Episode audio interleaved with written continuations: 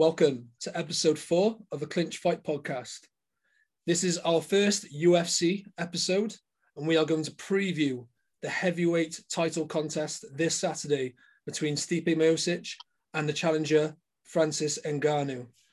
The two previously met at UFC 220, January 2018. Miocic won a unanimous decision. However, the champ once again comes in as the underdog, as Ngannou has now rid a long knockout streak coming into this fight. It should be a great fight, regardless of who wins it. We also will also look at the other card, other fights that are on the card as well, and give you the prediction to see how we think they are going to go. First, without further ado, we'll talk about the main event. Ollie, Miocic is regarded as the greatest heavyweight in mixed martial arts history. He's beaten some top names, including Daniel Cormier, Alistair Overeem, Junior Dos Santos, Fabricio Werdum. The list just goes on, to be fair. The guy's cleaned up. Why is he considered the underdog for this fight? Well, for me personally, to start off, you, look at the two fighters and you look at Francis Ngannou, the man just looks like a freak. He looks like a freak of nature that can just kill absolutely anything with his bare hands. And I think that may kind of sway a little bit, but also his recent fights, the viciousness of the KOs that he's been producing, uh, the Rozenstruik KO, the Velasquez KO, where he barely clips him and he just puts him out, one arguably the GOAT of heavyweight MMA. Um, I think that's a big factor in why he is favourite. And Miocic, of course, coming off that trilogy uh, with Daniel Cormier in the first one getting knocked out, I think has also swayed the uh, the odds in Ngannou's favour with Miocic suffering that knockout loss. Um, and just how Ngannou has gone about his re- previous fights is just in a way that you don't forget what he's what he's done. Whereas the, like the Miocic versus Cormier three fight, it was a decision, and it was kind of just you, you kind of forget sort of what happened in the fight. You just know Miocic won a decision. Whereas when Ngannou fights, you know he's fourth, and you know you're going to see highlight reels everywhere. Personally, for me, that's why I think he has been put odds on by the bookies. I think another key thing as well to remember is for the last, let's say, a good part of the best part of two and a half years, Miocic has been training for one opponent, and that's Daniel Cormier. And all of a sudden now he's with a completely different style, not, yeah, not a, exactly. shorter wrestler. It's now a big stand-up machine in. And yeah, he's fighting a former Olympian for the last three fights to then go and fight an absolute freak of nature that takes people's heads off with one punch. It is a is a definite different opponent that he's coming up against. And, and like you said, like Ngannou just sleeps people without barely really touching him, not you know even landing that kind of not making that full connection with his punches. And these guys all of a sudden they just wobble. It, it's, it's absolute madness. But um, Ngannou, he did fall short in their first encounter, losing on points as we've previously stated. What do you think Ngannou needs to do differently to win this fight? Surely he has to make changes of some sort. 100%. And I say one of the main things that he needs to do is he needs to work on getting up from his back. In that first fight, when he was getting taken down by Miocic, who is an NCAA Division One wrestler, he's a very good wrestler. He looked like a fish out of water. He didn't know how to get up. He didn't look too interested in getting up, to be honest. He was kind of just damage limitation at that point. He, he accepted the position and just tried to so limit the amount of damage he was taking. Uh, also grappling against the cage when he was getting put against the cage, he kind of he didn't really look for the underhooks very often. He didn't look to get to a better position. He kind of just was. He's relied so much on his brute strength through all of his previous fights, and when that didn't work, it looked like there was no plan B. Um, the takedown defenses as well is it just wasn't really there. Again, he just he he's so strong that he just looks for those power stops, and if he can't get that power stop, then there is nothing else that he has that can stop what Miocic wants to do to him wrestling wise. Um, he stays very square on, which for a wrestler, I mean, both the legs are just right in front of him. You can just grab him. Um, and he his cardio. He needs to work on that cardio. After round one, he looked like he was completely gassed. By round four and five, his hands were by his waist. He couldn't lift his hands up, and he was coasting to try and get a bit of energy back for a, a last 30 seconds of bliss, blitz, which didn't really come. The striking was wild, um, which it needs to be more precise. You know, Miocic is a Golden Glove champion, so just coming in and swinging big big bombs is it's not going to work on Miocic. And we saw his head movement. The head movement was too much for Ngannou. He couldn't land those big shots that he does on everyone else. So he needs to be a bit more crisp with his striking as well. No, I definitely agree. I think you've hit the nail on the head there. In that first fight, Ngannou definitely fought to survive. After that first couple of rounds, there was no plan B. And I think with a fighter so advanced like Miocic, he's got several ways of winning the fight. So uh, also, I remember a famous quote actually that you told me many years ago that it's all good having big muscles, but if you haven't got the oxygen to use them, then what's the point? And I think Ngannou is a prime example of this because ever since they first fought, for me personally, I just don't think Ngannou's really showed me anything to that that he hasn't showed me anything that to, to, say that he's improved his game since that first fight. What's he done? He since then he's continued to knock people out, and it's all good doing that. But at the same time, we don't know if he's actually worked on things during that period. And no. in all fairness, it isn't his fault because he hasn't needed to get to the ground because ultimately he's chilling his opponents. Exactly. And although I have seen recently he's been training with Kamaru Usman, okay. who is obviously the welterweight champion, very good wrestler. But as I said, Miocic is an NCAA Division One wrestler, and the time between the first fight and this fight, and or with also Miocic fighting Daniel Cormier, so he will be working on wrestling as well. There's just not enough time for Ngannou to even get close to closing that gap of the difference in wrestling level, which is why I think he's going to struggle there. For sure, for sure. Very interesting points being made there. If he falls short again against Miocic, where does Ngannou go? Mm, there's still a lot of fights to make uh, heavyweight for Ngannou if he loses. Um, a Derrick Lewis rematch where he doesn't look so, well, neither of them look so timid. That was arguably one of the most boring fights in MMA history. It was built up to be, you know, a guaranteed first round knockout for someone, and it just didn't happen. They they both went in and they, they both respected each other far too much, and it just didn't come off. So maybe a rematch there. Derrick Lewis is coming off a few knockout wins, especially recently, and Curtis Blaydes. So a rematch there would be good. Um, Ciryl Gane, another upcoming heavyweight, just beating Junior Dos Santos. Um, that would be a big fight to make. You know, it's, it's an up and comer versus you know the guy that is one place off the top. Um, so there is there is a lot of fights to make at heavyweight for Ngannou, regardless of the outcome of this fight. For sure, um, I think with Ngannou as well. I think he needs to be careful he doesn't become that kind of gatekeeper. I think, and make I hope he doesn't stick around the UFC too long, because obviously he has that he carries that um, that mad power, and I think there's other opportunities out there for him. For example, he's to his game, he's shown us that he's more of a striker. Could he make the transition to boxing? He has the power. He has that kind of boxing style. Maybe that could be another opportunity for him, surely. Yeah, he has that Deontay Wilder power where no matter what happens during the fight, he just lands that one punch, no matter when it is, and that's it. The fight, the fight's done, and everything you've done for to him doesn't really matter. All the damage doesn't matter because he just lands that one bomb. But can he do that with the boxing glove on? Mm, I'm not too sure. That's very true. I remember actually when he was linked with a uh, fighting Dillian Whyte not so long ago, but um, I think that was more of a fantasy fight, if anything. Uh, can you see the winner of this fighting Jon Jones? 100%. Jon doesn't go up to heavyweight to fight a contender. He's going up for the big fight. He's going up for the money fight. He's got time to make up from when he was out of the sport. So he's going up and he's fighting for the belt. I, I would say that's probably a guarantee. Yeah, for sure. Yeah, I think um, I think if Miocic wins, there'll be massive demand for Miocic and Jon Jones to fight each other because these these guys, you know, Miocic has dominated the heavyweight division for so long. Jon Jones dominated the light heavyweight division for so long. It, it just makes so much sense for them yeah. to get it on. It'd be the light heavyweight goat versus the heavyweight goat.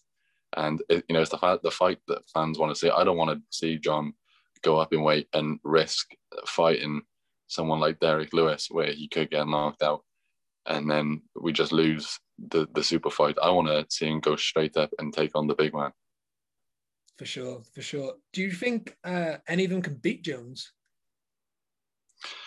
Uh, it'll be very interesting seeing you know how how does Jon carry that that weight at heavyweight. We saw last time when he had his first comeback fight against Ovince St. Preux, and he did a lot of weights beforehand. He did a lot of uh, squats, a lot of deadlifts, and he was very um, very prominent on social media with it. And after the fight, you could, or during the fight, you could see he was he was getting gassed, and he said after the fight that he's not going to go back to doing that because of how his body felt. And his coach Greg Jackson said the same thing that he never wants to see Jon go through that sort of procedure again, where he starts really you know going heavy on the weights. And it, it kind of looks like that's what Jon's doing now to put the weight on to go to heavyweight. Mm. So it'd be interesting to see how he carries that weight to heavyweight, and does he end up carrying a bit of more, bit more knockout power at heavyweight? For sure, and ultimately as well, can he take a punch at heavyweight? That's the main thing. Yes, he I got mean, dropped by Dominick Reyes.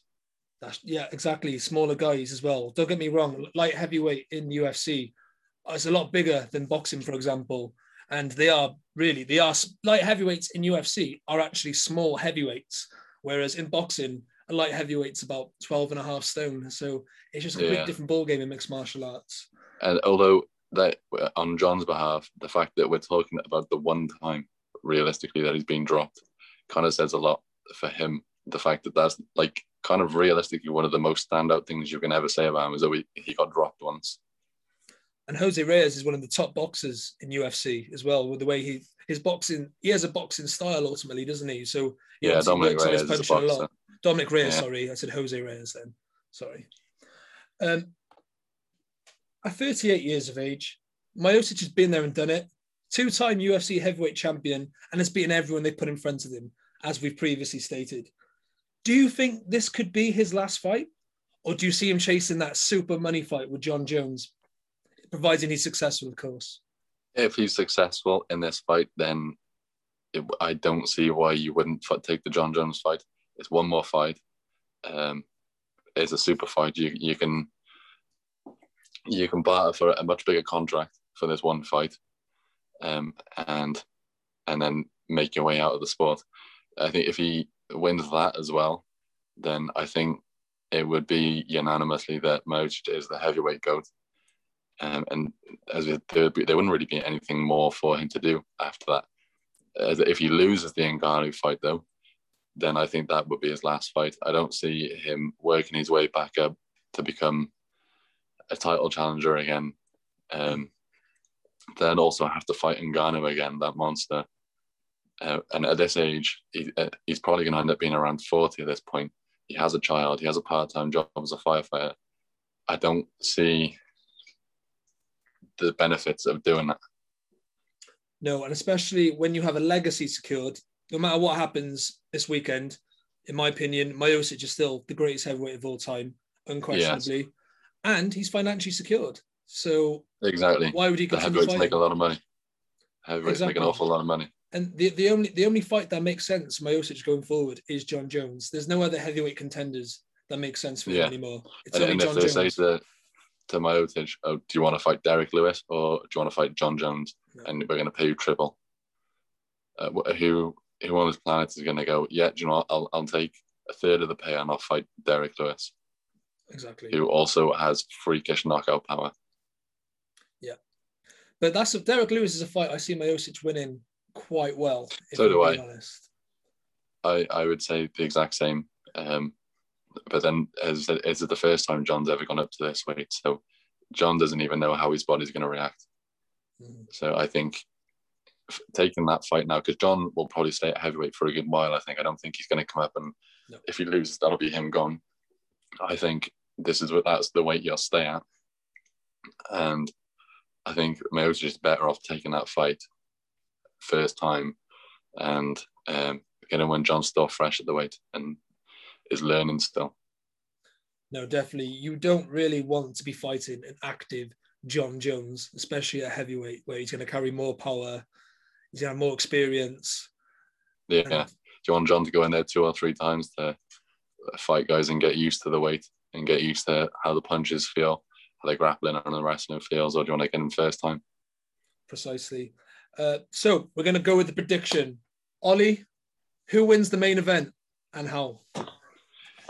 My prediction is Steve Miocic wins the main event. He wins it the same as the last time, but I think he's a bit more dominant with the wrestling. I think Francis, um, as I said, he's not had enough time to close the skill gap, and with Miocic fighting Cormier, his wrestling only going to have improved. It'll have had to have. Um, I don't see Miocic realistically entertaining the fight on the feet for very long at all, if ever. Maybe in the later rounds if it goes that far. Um, I just see it being a wrestling domination by Stipe Miocic and a decision win. Yeah, I personally can't see Miocic changing anything for this fight. Like I said earlier, Ngannou hasn't really showed much over his last few victories he's had that he's changed much. So I think Miocic will probably feel the same way. Unless Miocic gets complacent and walks into a powerful shot, which could well happen, yeah. especially at heavyweight. That's the only way he's, he's going to get caught with a punch or two. It just as long as he can survive them early on. Yeah, but I just, I just see Miocic dragging Ngannou into deep waters again, and he's too well rounded. Possibly getting the late stoppage, or maybe to make a statement for the Jon fight. Yeah, but most Whereas likely, the, yeah, sorry. in the end of that first fight, he kind of just let the time run out. Mm-hmm. Whereas I think he may either he may just go, you know, I'm going to make a statement here, and this will sell the, the Jon Jones fight even more.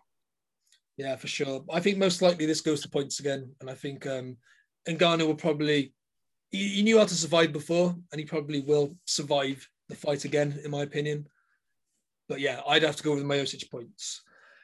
We're going to turn our attention to a big fight. However, it's no longer taking place this Saturday. It was supposed to be the co-main main event. It was for the featherweight title between Alexander Volkanovski and Brian Ortega. However, the fight will take place over the next month or so. Volkanovski tested positive for COVID. We wish him a speedy recovery. Volkanovski is unbeaten in the UFC. However, many fans believe that he shouldn't have won that fight against Max Holloway. The judges obviously disagreed and gave Volkanovski the split decision that night. Now he takes on Ortega at UFC, well, not a UFC 260 anymore, but later in the month. Ortega's just coming off a lopsided decision over the Korean zombie. Mm. Do you think Volkanovski, uh, Volkanovski needs to make a statement to prove to the fans that he's number one when the fight happens? Absolutely. I think this fight is a very good fight, but I think it's going to get shrouded with Max Holloway. I think the way those first two fights went with Holloway and how close they are, and how a lot of people think Holloway won, especially that second fight. Um, Volkanovski really, you know, he has to come out and he said he has to make a statement. This is also going to get compared to the way Max beat Ortega.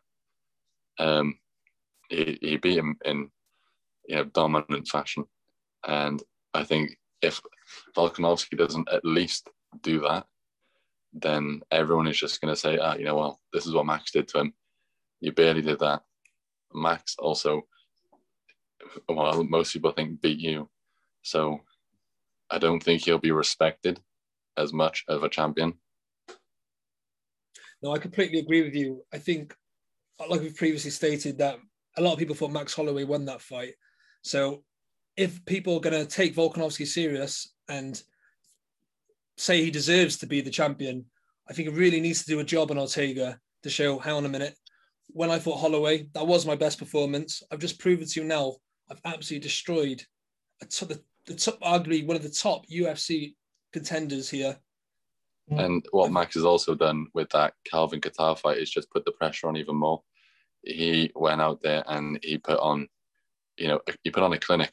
Realistically, that was just a boxing clinic, and that has just put even more pressure on Volkanovski to go out and you know, he has to really make a statement.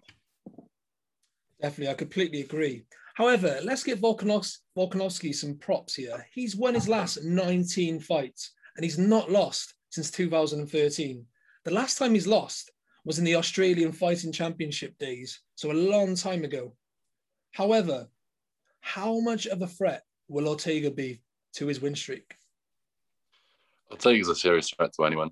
He, you know, he, he's obviously been working on his striking a bit. Um, he's been training with TJ, so if that has anything to go by, you know, TJ um, under Duane Ludwig, his striking improved tenfold, and he became the champion.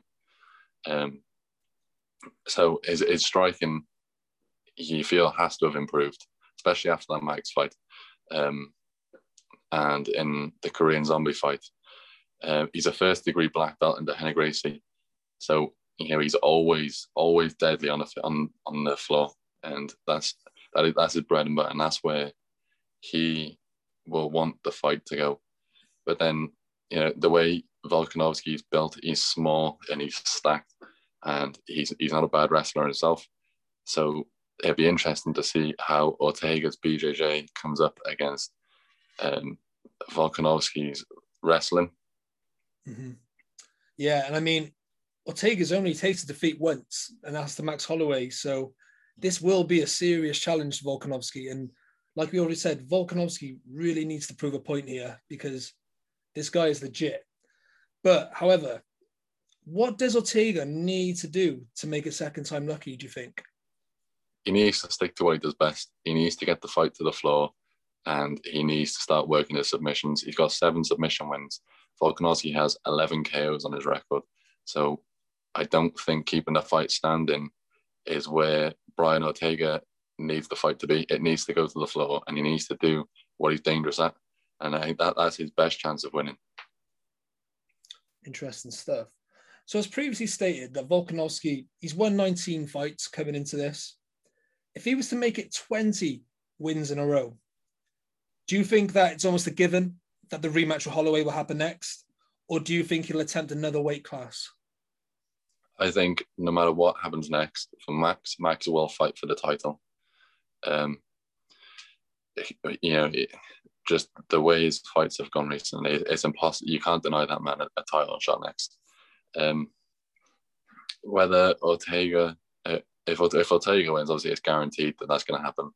If, as you said, Volkanovski wins, does he go down? He, he used to weigh over 100 kilos when he was playing rugby, and he, he's got the height to go down.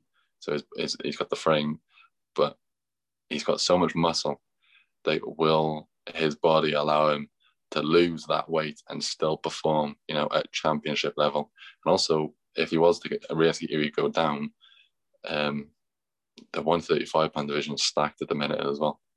So there, it would be hard for him to jump the queue there because there's a lot of guys that I mean, re- realistically, we're probably going to see a, a versus Aljamain Sterling rematch, and then there's also going to be TJ's fighting Cory Sandhagen soon, which is realistically a title eliminator.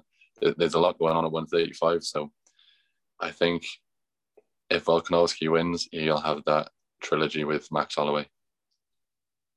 If he was, if he wanted to become a champ, champ, what weight class do you think would be better suited to him? So if he was going to go up or down, where would you prefer to see him go? It depends on how the lightweight division plays out. If Mike Chandler wins the belt, mm-hmm. um, he's probably going to end up fighting the winner of McGregor versus Poirier 3 mm-hmm. um, and if if Chandler holds the belt until that point, and then Volkanovski wants to go up in weight, I think fighting Michael Chandler would be one of his best options. I think if he was to fight, so if McGregor ends up winning it, I think it would be like the Chad Mendes fight. He'd just be too small. I don't think he'd be dangerous enough to beat McGregor. Um, if Poirier ends up winning the belt, I think Poirier is just he's too big of a fighter. He's a very big man. He, he walks around out of camp at about 190. So I, I just think he's too big. Um, I think Michael Chandler, just because of it brings the height down, they, they're the same sort of build. I think that's his best chance. If he went up, uh, if he was to go down, then he'd lose a lot of muscle. I think, wouldn't he? If he would go down, yeah, because obviously his style is based on his his powerful build, his presence. Do you know what I mean? Yeah, it's how he overwhelms his opponent. Yeah, how he overwhelms yeah. his opponents uh, is a big factor for him. So I think, yeah, it's, it's quite a loser situation because if he goes up to lightweight, they're probably There's monsters up there. Exactly, they're too big. Like you said, uh, Poirier walks around at like 190, whereas if he goes down, he's going to be losing a lot of muscle. So he's probably at the right division. I think it would take probably a big win streak for people to demand him to go another weight class, wouldn't it? Yeah, and even at feather, there's a lot of fighters at featherweight still. mm. It's just Max is the people's champ, and everyone wants Max to be the champ. So it's very hard for anyone else to even have the belt. I think at the minute because everyone just loves Max. And I mean, Max is such a likable guy as well. Like he's yeah, just, that's me. He's for like, everyone. For Volkanovski to go off to another weight class, everyone's gonna everyone will be fuming for Max, mm. which is why I I think they wouldn't allow it and they'd make him fight Max because I think from a company point of view, if you have someone that is like the people's champ, they'd want him to be the champ as well because that's people will pay to watch him. Mm. So I think they they would make that fight, you know, in, in the business sense, hoping that Max wins. Yeah, I think everyone's that story of Max Holloway's redemption, don't they? So yeah, and I think that's what sells. I think that's what a lot of people be interested in. I think that's how the pay per views will sell. Without further ado, what's your prediction for that fight that isn't happening on this card, but we'll talk about anyway? I think Volkanovski wins a decision. I think it'll be a little bit of a boring, grinding fight um, with some sparks of, you know, some some punches being thrown and landed. But personally, I see it just being a bit of a grind. Um, and Volkanovski working a decision. Yeah, I think Volkanovski will probably get a third round KO. I think he'll overwhelm Ortega with his strength and power and his determination to win. However, I do think if Volkanovski got a bit reckless, he might walk into a choke or some sort of uh, submission. But I think if Vol- if Volkanovski uses his aggression it, eh, with with calculation, I think he he could win this fight pretty well and look good yeah. it. Yeah. I think it's down to Volkanovski what kind of Volkanovski turns up and how much of the point he's willing to prove in this fight. Yeah. We will move on now to an interesting contest that is taking place on this card still, as far as I'm aware. Tyron Woodley. This is Vicente Luque. I hope I pronounced his name right. Apologies to those who thought I pronounced it wrong. Woodley was a champion for quite a long time. He holds one of the, I think he's, is he the second uh, biggest hold, most record holder for I'm the welterweight belt? Sure.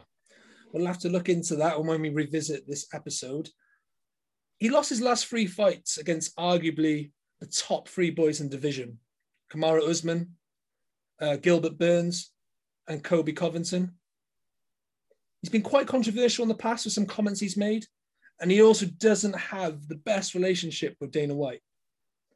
Is this a must win for Tyron Woodley, Ollie? 100%. If he loses this, that's four losses in a row. Um, is he doesn't have the best relationship with the UFC and more importantly Dana White, the man who calls the shots.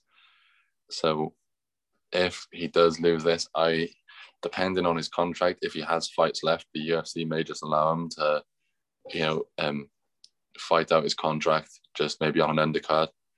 Um, and then let him go after that. Or, you know, if this is the last fight in his contract, I wouldn't be surprised if they if they let him go there. But there's a lot of opportunities for him outside the UFC as well. Bellator, I'm sure, the Pro Fight League would be more than happy to pick him up. So it wouldn't be the end of the road for Tyron Woodley. It would just maybe be the end of the road in the UFC for him.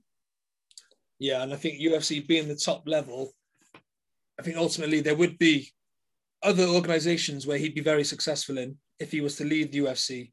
However, I think if he loses this contest, I think it, all, it almost gives Dana an excuse to get rid of him at the same time, exactly.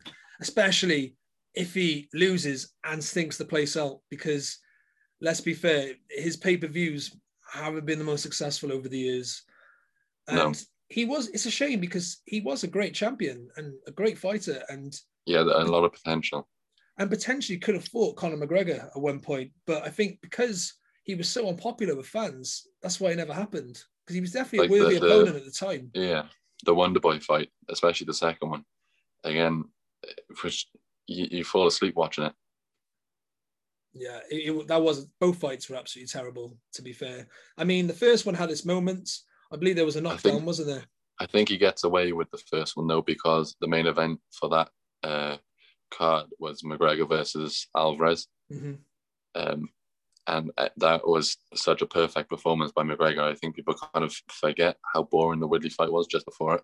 Yeah. But the second one, the second one is there. There is no forgetting how boring that was. Am I not mistaken? Wasn't there an altercation between McGregor and Woodley um, backstage as well? They show? had a little, they had a little uh, stare off um, Yeah. after weigh-ins. Yeah, So that Uh, could have been um that could be almost you know that could have sold the fight ultimately. That could have been a good opportunity for McGregor yeah. to have fought That Woodley could have after that. But we can't dwell on the past for too long. Vicente Luque has won his last two fights.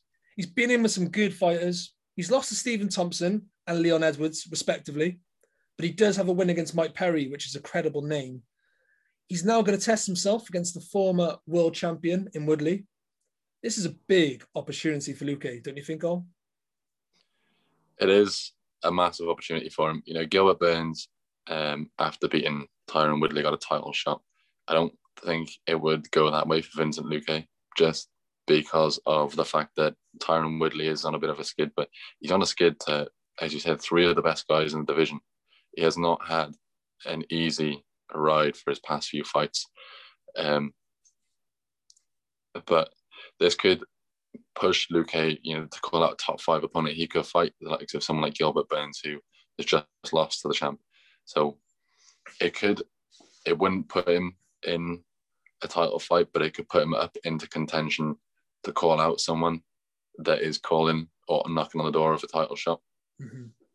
No, definitely. I think this is a career-defining fight for Luque. This is the name he would be gunning for, and he wins this. He breaks into that top five, and who knows the opportunities that this could lead lead to for him. It is it's massive. Yeah, if he wins this, he's he could arguably be a fight off fighting for the belt.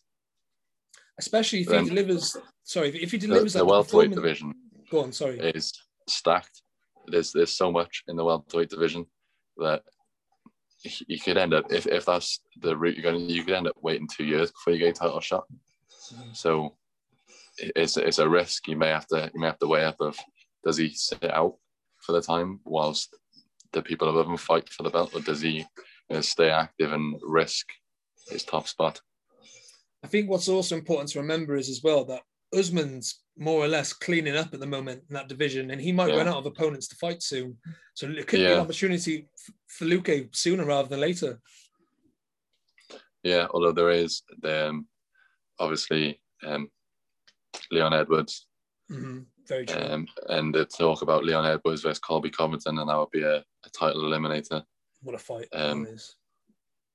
So th- there is there is a lot going on. It's a, it's a dangerous division. Um, but as you said, Usman is kind of clearing he's clearing up. He's undefeated in the UFC, um, and th- they might just run out of opponents, and Luque might just get in luck. No, definitely for sure. What do you think is the key victor the key to victory for both of these guys? We'll start with Tyron Woodley first. How does he win this fight? All Woodley's a two-time NCAA Division One wrestling champion. I think for him, he just needs to do what he's done best. He's also got a bomb in his right hand, so uh, he just needs to get a hold of Luque and just make, as he said, to stink the place. If he if he does win and he stinks the place out and he just makes it another boring fight, the UFC uh, it's, it's a double-edged sword. From the UFC aren't going to want to renew a contract with someone that is not fan friendly realistically. Although it is it's all about you know pure martial arts and all this stuff but it's an entertainment business and they're there to make money. Um but he if he if he wants to just win and get his confidence back he needs to just stick to his wrestling. It's a three round fight you know and he, he shouldn't be getting tired in a three rounds fight and he should just drag Luque to the deep end um for Luque I think he needs to keep the distance he needs to keep the distance, work his Muay Thai, start chopping the legs. You know, Woodley's got massive legs, he's not the tallest of men, so he's just very stacked. Um, so I think he needs to just start you know, chopping them legs and just stay at a distance, avoid that big overhand, um, and just be ready to sprawl. But don't bite too much because you know Woodley could start faking the takedowns to throw that overhand right. So he, I think Luque needs to do more on the night. He needs to be more aware than what Woodley would need need to be um, for them to win this fight. No, definitely, because Woodley's got that championship experience ultimately. So he's been there and done it. He knows different ways of how to win. He's grinded out victories in the past. But do you think if Luque made it uncomfortable for Woodley, really pressed him, do you think that could work in his favour? Possibly. It depends how Woodley comes into this fight. You know, he's lost three fights in a row. Does mm. does he have? He's not going to have the confidence that he did. So how is Woodley going to come into this fight? Is he going to mentally be ready if Luque comes in and makes it? You know, a, a, just a draining fight and a dangerous fight. Is Woodley still going to have that championship mentality of, you know, just being on it and just being there? And it'll be interesting to see how he comes into it. I think what's also important for Woodley is, you know, he may win and stink the place out, but ultimately he could be finishing his UFC career with a win. And for his legacy, I think that's also important for him. And just um, if, even if he does win and gets released, that's a good, you know, bartering, bartering tool going into negotiations for another um, company if that's what he wishes to do. You know, he's coming off a win and not coming off a loss, so he could um, get more pay through that. Yeah, and he also proves the point that he's not completely washed up. He's still capable of beating top guys. If you're in the UFC, you are the top 20 in the world. Do you know what I mean? In, in the sport, yeah. easily. So if he has a win against someone of that caliber, that shows that he's still capable. And that will be yeah, his, it, it, his selling tool ultimately. He's not, as you say, he's not washed up if he gets a win. He's still he's still dangerous and he can still fight. Whereas if he loses it, the other company's going to be like, "Let we also have some dangerous fighters here. You've lost four in a row. Mm-hmm. How do we know you're not going to come in here? We're going to give you a big contract, and you're just going to lose another three. That's kind of it. Just we will lose our money on you. So it, it is very interesting to see how Woodley goes about it. No, and just to the point that you were making about other companies saying that we've got top fighters. Look at Chandler. He came over to the UFC, and now he's at he's got to win, and now he's been talked about for a world title. Well, he is having a world title fight next. Yeah, fight so, Charles Oliveira for the title. Exactly. So that proves the point that UFC isn't the only company with good fighters. There are others with plenty of world class talent as well. Yeah. Without further ado, let's go to the prediction.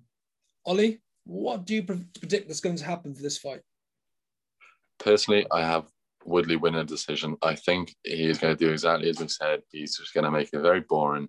He's just going to get a win, get his confidence back, and you know, just do what he does best.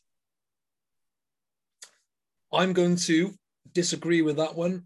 I think that Woodley looks pretty shot, to be honest with me. Like I haven't seen a good Tyron Woodley. I can't remember the last time I saw a good Tyron Woodley performance, to be honest with you. Even when he won fights, I thought like he was on the slide a little bit, especially in the Stephen Thompson ones. However, he did look good against Darren Till a few years ago. But I'm going to go with a Luque win. I think Luque's going to win on points. I think it's going to be a hard fought fight, but I think Luque's going to do a bit more. He's going to be more determined because this is a big opportunity and career defining fight. Woodley's been and done it, and I think mentally that's going to work in Luque's favour. Well, there's only one way to find out.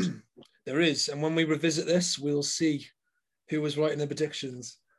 Now we're going to turn our attention to the final fight we will discuss on this episode. Sean O'Malley This is Thomas Almeida. So O'Malley will steal the show, as he usually does, but it won't be easy against the experienced Brazilian. Overall, both bantamweight fighters like to strike, so the bout should be quite entertaining.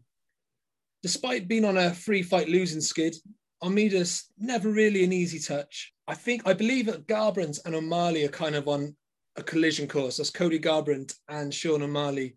They're kind of on a collision course to meet at the moment. However, in order to make that reality, O'Malley will need to pass this acid test against Thomas Almeida. Ollie, the bantamweight division couldn't be more alive right now.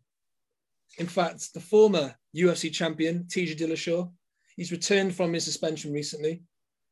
In addition, with Garbrandt, Sterling, and the and the champion, Yan, there's a lot of opportunities out there. This could be a big one for O'Malley, couldn't it? Yes and no. I think his loss to Marlon Vera um, has done a lot of damage um, to his future potential fights in in the in the immediate future. Um, it's hard to, if he wins this fight, then it is it's hard to see who does he call out. Does he get a fighter that is coming off another loss? Does he go for you know like Marlon Moraes, or does he get to go in with someone like Cody, who is also coming off a win, but is you know he's a lot higher ranked up. It, it's it's a weird one to see where he goes because Almeida is I said he's also on a poor run. He's lost a good few fights. Cody, you know, really he, he knocked him out quite clean on his way up to the top. So if he was to have that fight of O'Malley and Cody, I, would say O'Malley would have to kind of do something similar. He needs to he needs to go out and make a statement that he uh, he's not just you know a top ten guy that'll just be around there. Is that a fight you'd be interested to see, O'Malley the Garbrandt? Does that interest you? Yes, um, as as long as O'Malley comes out and does you know what what he has been doing, where he's been getting you know like some flashy knockouts. He, he he's his, his striking is very flashy, and it's fun to watch as a fan. Um, and then obviously Cody's just got that wild swing, and if he lands, then you're out. So it would it would be interesting to watch as a fan, but only if O'Malley wins this fight. If O'Malley doesn't win this fight, then I, you know, I struggle to see where O'Malley goes after that. Yeah, yeah. I think especially with O'Malley being a striker, I think him and Garbrandt would be an interesting matchup, and I think it'd be a good fan-friendly fight. And I think the winner of that potentially gets a title shot. So it would yeah. be a big fight, a very big, interesting fight. The big four in the division, it's fair to say this Yan, Sterling, Dillashaw, and Garbrandt. How do you rank O'Malley amongst those guys? Um, firmly at the bottom. Firmly at the bottom.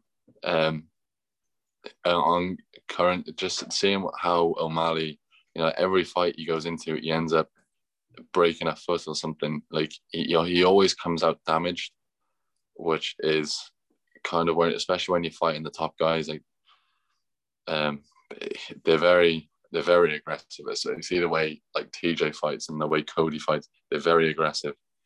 And I just I'm not sure how O'Malley copes with that in, in a fight against them. I'm going to ask you the most serious question that of this episode.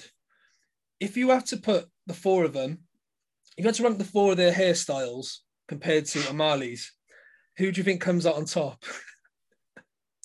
Aljamain Sterling's top. Well, better than O'Malley's um, hair. Yeah, I think because I think he suits it. I don't think O'Malley suits it. No.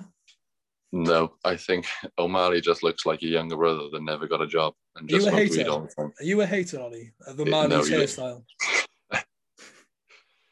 I'm not a fan of the cornrows. No. Not a fan of the cornrows. Um, not the colours either.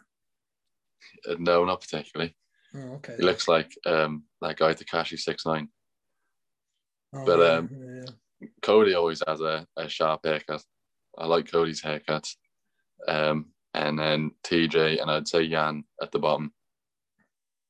Okay, fair enough. That clears up the uh, the haircut conversation. I was interested to hear your thoughts of your O'Malley's style. But moving on to the more serious matters, Ollie, do you see Almeida causing O'Malley many problems in this fight.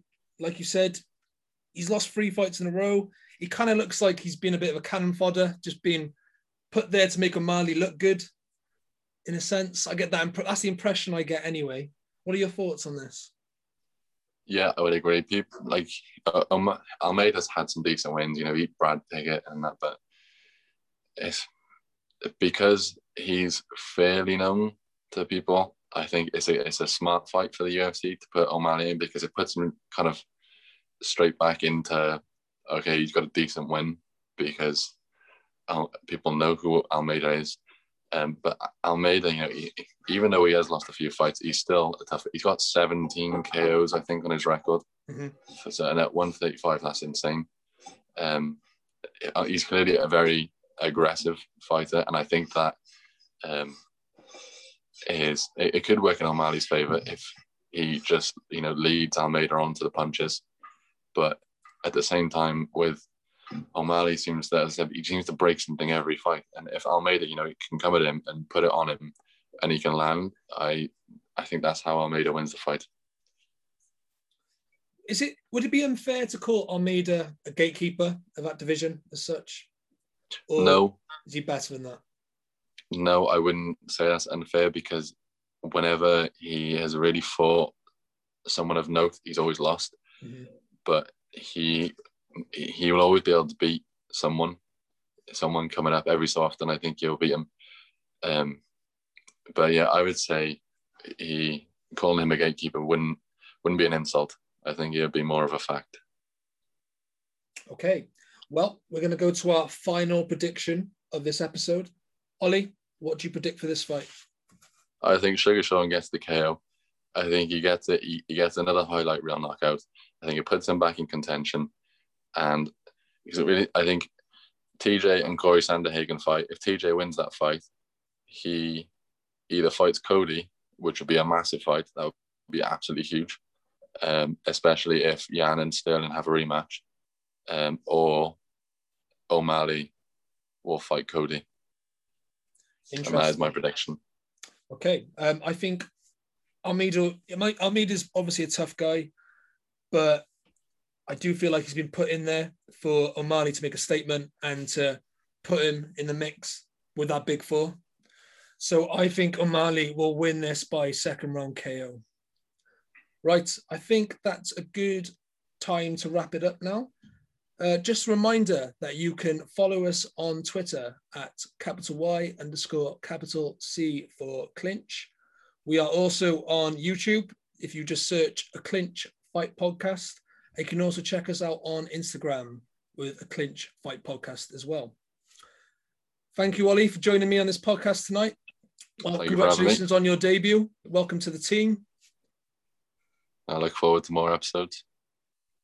Yep, likewise. Goodbye, guys.